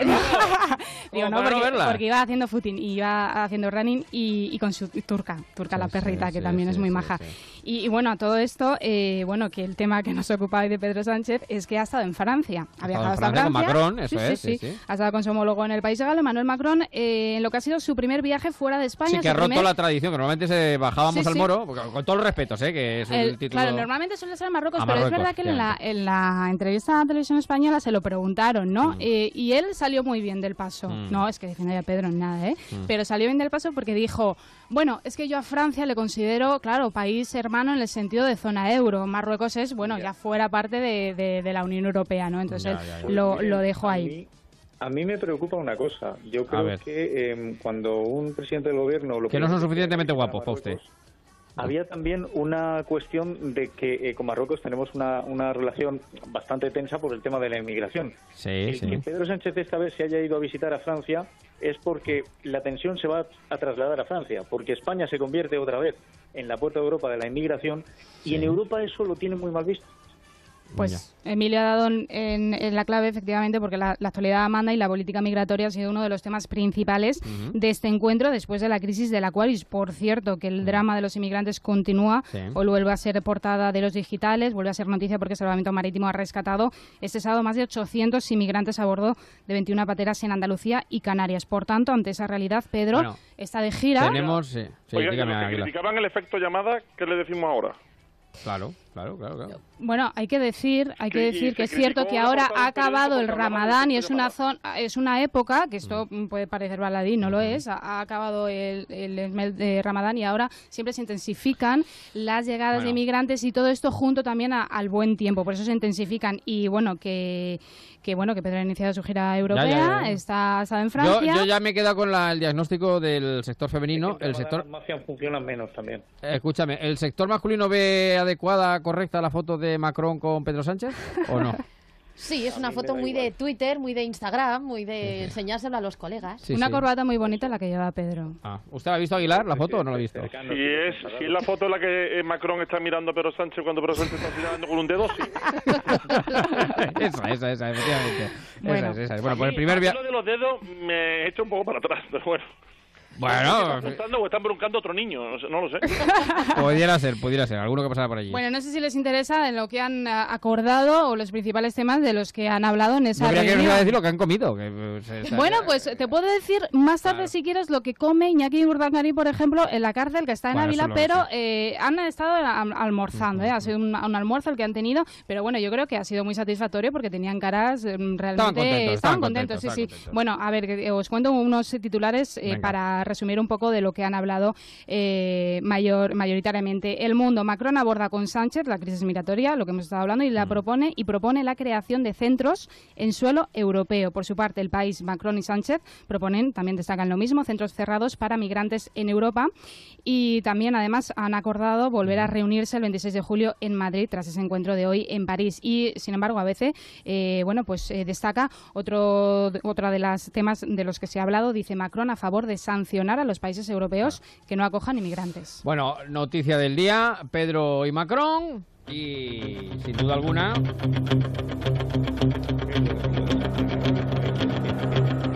¿Qué dice Hidalgo? ¿Qué dice? ¿Qué dice por ahí? ¿Qué dice Hidalgo? ¿Qué dice? Que no lo oigo. Digo, digo que lo de sancionar a los países que tienen una situación que no permiten que su gente siga allí, eso no se contempla. Ah, pues es otra... Sí, pero bueno, ahora como tenemos que actuar también en Europa, ¿no? Pero sí tienes razón, claro, tiene que ser actuar desde todos los sitios. Oiga, la solución pregunta. pasa por ahí. Oiga, me hago una pregunta. Cuando se la vida en el Mediterráneo porque sí. Sí, sí. ¿Cuál es la pregunta, Aguilar? Mire, ¿Cuál es la pregunta? eh, eh, lo que ha hablado Pedro Sánchez en Francia hoy habla de campos para refugiados en los lugares de desembarco, es decir, Sí. España, Italia y Grecia principalmente. Sí. Eh, me hago una pregunta. Si eso hubiera sido en la época en la que era presidente Mariano Rajoy, ¿hablaríamos de campos de concentración? O de cárceles. Bueno, ¿O de cárceles eh, de refugiados? Bueno, eh, Bueno, yo creo que tampoco, incluso fíjese que, que Cospedal ha ofrecido una entrevista y ella misma eh, también eh, ha apoyado en cierta manera la acogida del barco Aquarius. Ella ha dicho que también en esa situación pues se hubiera Pero- actuado de la es misma manera y esos centros de... Claro, Sí. pero yo creo que, que no hay que tampoco desvirtuar en este caso, bueno, una medida que se tenía que tomar en este caso y que, bueno, pues ha iniciado Pedro Sánchez si con sus no es homólogos, ¿no? En Europa. Eva, si el problema no es ese, si el problema es que la medida, depende de quién la tome, tiene una lectura u otra, y eso no puede ser. Claro, es que, es que ah, para mí lo de centro de inmigrantes cerrado es un eufemismo. Ya, ya, ya. Claro. Bueno, que avanzamos, porque eh, le- habla usted de Cospedal eh, y Cospedal, Soraya, Pedro. Bueno, no, empezado Pedro de no. aquí la auténtica batalla, porque claro, parece que Eh, no quiere Pablo. hablar de las eh, primarias, Primarias, de las primarias, del es. PP. Mm, Lucha, verdadera pugna. Es verdad que todos miran ya a María Dolores de Cospedal y a Soraya Sáenz de Santa María, pero hay más candidatos. ¿Y qué han hecho hoy? Bueno, carretera y manta, se van a recorrer toda la geografía Sí, española, sí, sí. unos más que otros, es verdad, porque por ejemplo, Margallo pues prefiere un poco más la política a nivel de entrevistas y de medios de comunicación, ¿no? Que oye, él Margallo- Margallo- está motivado, está motivado. Para dormir en casa. No, Margallo pegaría la foto esa con ahí de, de- Pues sí, de eh, Macron con yo tengo que Pedro decir que Sánchez. hay una cosa que me gusta mucho de Margallo es la autocrítica que tiene ¿eh? con el con el sí, partido, sí, aunque sí. bueno, ya muchos dicen, pues eh, quizá es que no tiene mucho que Margallo hacer es de la pero- quinta de Moratinos, don Manuel, yo creo, ¿no? Más o Eh, menos. Pero yo lo que, lo, que- lo que sí me entra en dudas con las siete candidaturas que estoy viendo es que Mm. yo entiendo que sería muy buena candidatura con varios de ellos integrados en alguna. Sí, Es sí. que acabarán así. Yo creo que acabarán así, sí, sí. Pues espero Bueno, que sea Pablo, Pablo Casado ya le, le rechazó a Cospedal porque saben que le dijo, le, le, le propuso aunarse a su candidatura y dijo Pablo Casado que no, que hasta el final. Bueno, en, en concreto, que han empezado hoy campaña. ¿Dónde lo han hecho? Cospedal en Barcelona, Santa María en Málaga, Sáenz de Santa María en Málaga, eh, Casado... Ojo, y Cospedal ha dicho que el 155 lo habría aplicado antes, ¿eh? Sí, sí, ahora, ahora, lo, ahora lo comentamos, eh, Javier, porque fíjate que Pablo Casado, que ha dicho, porque claro, eh, bueno, Rajoy, del que también seguramente podemos nos da tiempo a hablar, no se ha pronunciado. Feijó, que era el gran favorito, tampoco se ha pronunciado, pero que ha dicho Casado, pues mira, yo me voy a ir a Galicia, allí cerca, y a ver si entre una cosa y otra, pues pillo un poco el algo, favor pega Que de, todos de se lo están rifando, todos se lo Desde están luego, rifando. desde Es luego. que- Y Margallo pues ha empezado en Alicante, que no sabemos si bien, junto hogueras, con Rajoy, hogueras de que está en Santa Saltando, Pola, saltando pues lo mismo hogueras. hacen ya un ritual o queman a alguien la o sexta, algo, ¿no? Margallo, Sí, está sí, la sí. sexta. Está- Bueno, sí, es verdad. ¿Qué han destacado los eh, mm, digitales? Bueno, pues el país Cospedal pasa de puntillas sobre la corrupción en su primer acto de campaña. Y también eh, otro titular del país, el PP advierte a sus candidatos que no pueden donaciones. Tengo que decir que en general en todos los diarios, eh, bueno, pues destacan bastante a María Dolores de Cospedal como candidata. Nos vamos al mundo porque ese diario dice Cospedal abre en Cataluña la campaña por el liderazgo del PP y eh, eh, titular lo que tú anunci- lo que tú apuntabas, Javier, yo hubiera aplicado antes El el, artículo 155. 155. Pero fíjate que el mundo lleva también un artículo que dice Santa María encabeza según nuestros lectores, los lectores Bueno. del mundo. Ahí queda. Y ABC también, campaña en el PP. Cospedal asegura que le hubiera gustado aplicar antes el 50. Favorito, favorito, hacemos porra. Es un poco pronto, ¿no? Es, por- es pronto todavía. Bueno, podemos ir a lo fácil. Coger a, Ma- a María Dolores de Cospedal, Soraya Sáenz de Santa María Ya. y Pablo Casado. Sí, ahora, claro, claro, claro. los finalistas. Yo creo que de las dos listas el que lo tiene más difícil es Pablo Casado. Sí, bueno. eh, yo creo que Estoy se lo... a una elección que es imposible saber porque a mí los electores del mundo, los, eh, perdón, los electores del mundo pueden decir lo que quieran, pero los que podemos votar somos los afiliados al Partido Popular. Y los que se los que se apunten también. Bueno, los que tengan, oiga, los que estén al corriente de pago, ¿eh? Los que estén al corriente de Ser pago. afiliados y estar al corriente. De todas formas, Casado dejó, deslizó el otro día que estaba siendo víctima de un boicot, que había temas puntuales que tenían que ver con su tema de la carrera y demás y que salían justo en momentos clave para desacreditarle. De todas formas, a mí me hace mucha gracia que en cualquier partido eh, tachan y disfrazan las eh, primarias de democracia y higiene interna, cuando lo que es es, es una batalla campal que acaba como Rosario de la Aurora en cualquier partido. Lo que pasa es que Sí, nadie sí, se atreve sí. a Sí, decirlo. eso sí que es no les gusta hablar de contrincantes ni enemigos, pero es que acaban destripándose los unos a Aguilar, los otros. Aguilar, Aguilar. Pues mire, voy a decir una cosa. Eh, Yo, eh, igual que he dicho antes, creo que dentro de las dos listas, a priori, por mis sensaciones, Pablo Casado no es. Me parece que Pablo Casado es un activo importantísimo para el partido, si no ahora en cuestión de, en cuestión de poco tiempo. ¿No parece cual que- sería que- una verdadera pena eh, desperdiciar un potencial activo político como es, como es Pablo Casado. Pero es un poco buenismo, ¿no? Es decir, Pablo Casado es como que le falta ¿Perdón? esa imagen. No, bueno, Teniendo el mira, no, presidente no, del no, gobierno no. que tenemos, ¿le No, llama buenista a quiero Pablo decir, Casado? Yo, por favor, termino de blanca, explicarme, la termino de blanca, explicarme. No, simplemente para hacer resumir, para mí, Cospedal es la imagen del PP, es la política, la que realmente eh, reúne, pues, eh, todos, es verdad, es la, la imagen de- del Partido Popular. ¿Qué pasa con esa de Santa María? Que, ojo, que tiene Mm. también muchos apoyos dentro del partido. De hecho, hay, hay eh, integrantes que dicen aquí, o eres de Cospedal o eres de Mm. Soraya. Bueno, que Soraya es más tecnócrata, ¿no? Es como un poco la apertura al cambio. Y Casado es verdad que es, eh, Bueno, pues es la renovación, pero es que a mí me parece que es un poco, le falta como un poquito de... Fuster, un po- eh, tiene como ese buenismo, sí, tiene inexperiencia política. Y Margallo suma en un equipo. Lo que claro. no entiendo que deba ser el candidato. Yo no votaría a Margallo. Yo. Margallo yo lo veo un poco como Boscov. Representa un, se- un- un sentir de una parte importante del partido que hay que escuchar también. Sí, sí, yo creo que no hay sí. que despreciar a nadie. Sí, sí, sí. Bueno, digo que Margallo lo veo yo un poco como ya eh, Boscov. ¿Se acuerda usted de Boscov, no? un poco en ese, en ese target. Bueno, y vamos con Mariano Rajoy. Ay,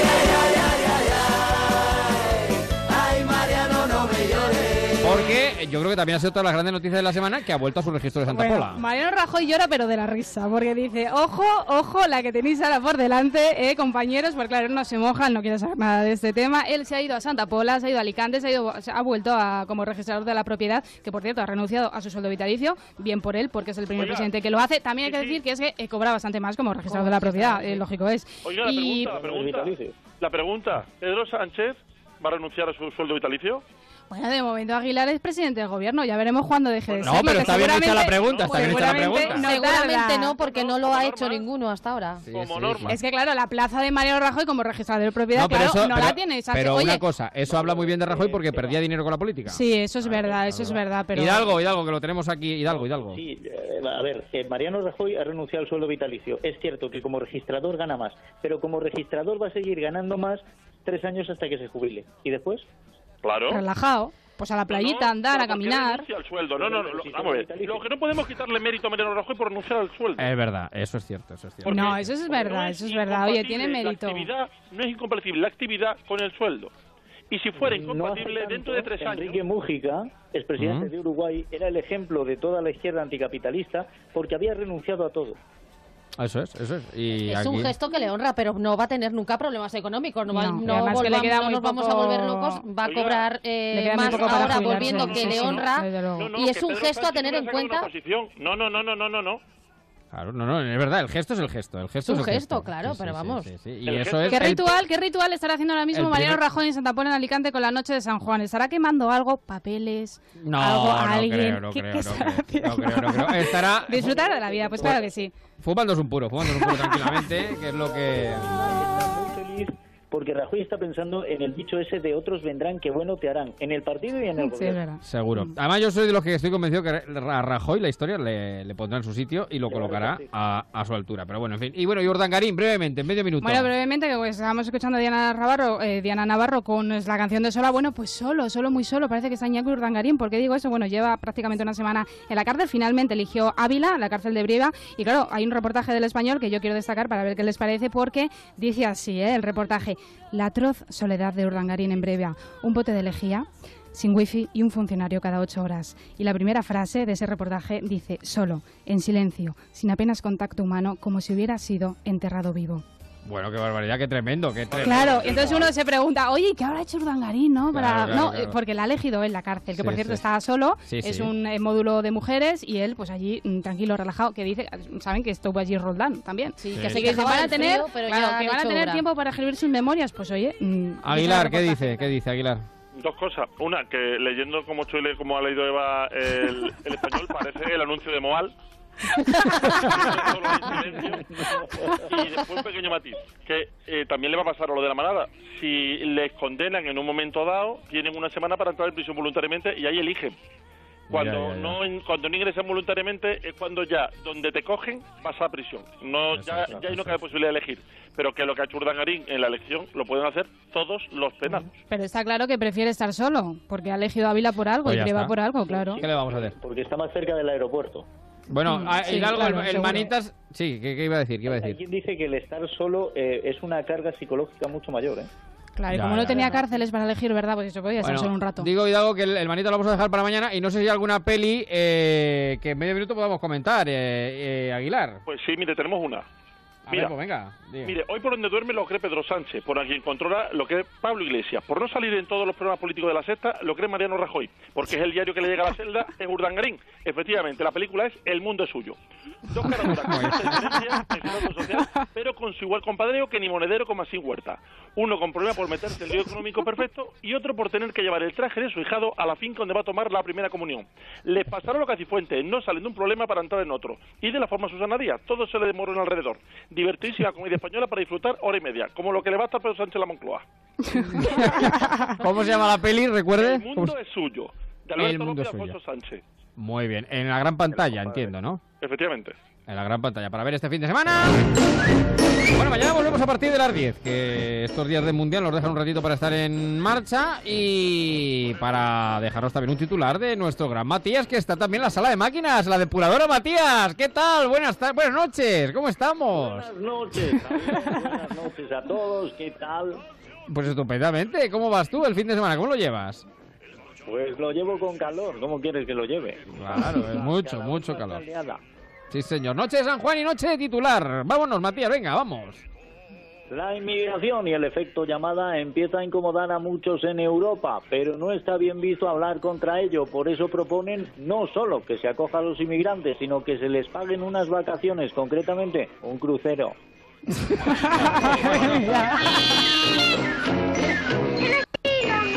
Bueno, pues el ratito que hemos echado con los oyentes de En Marcha se quedan ahora con el transistor.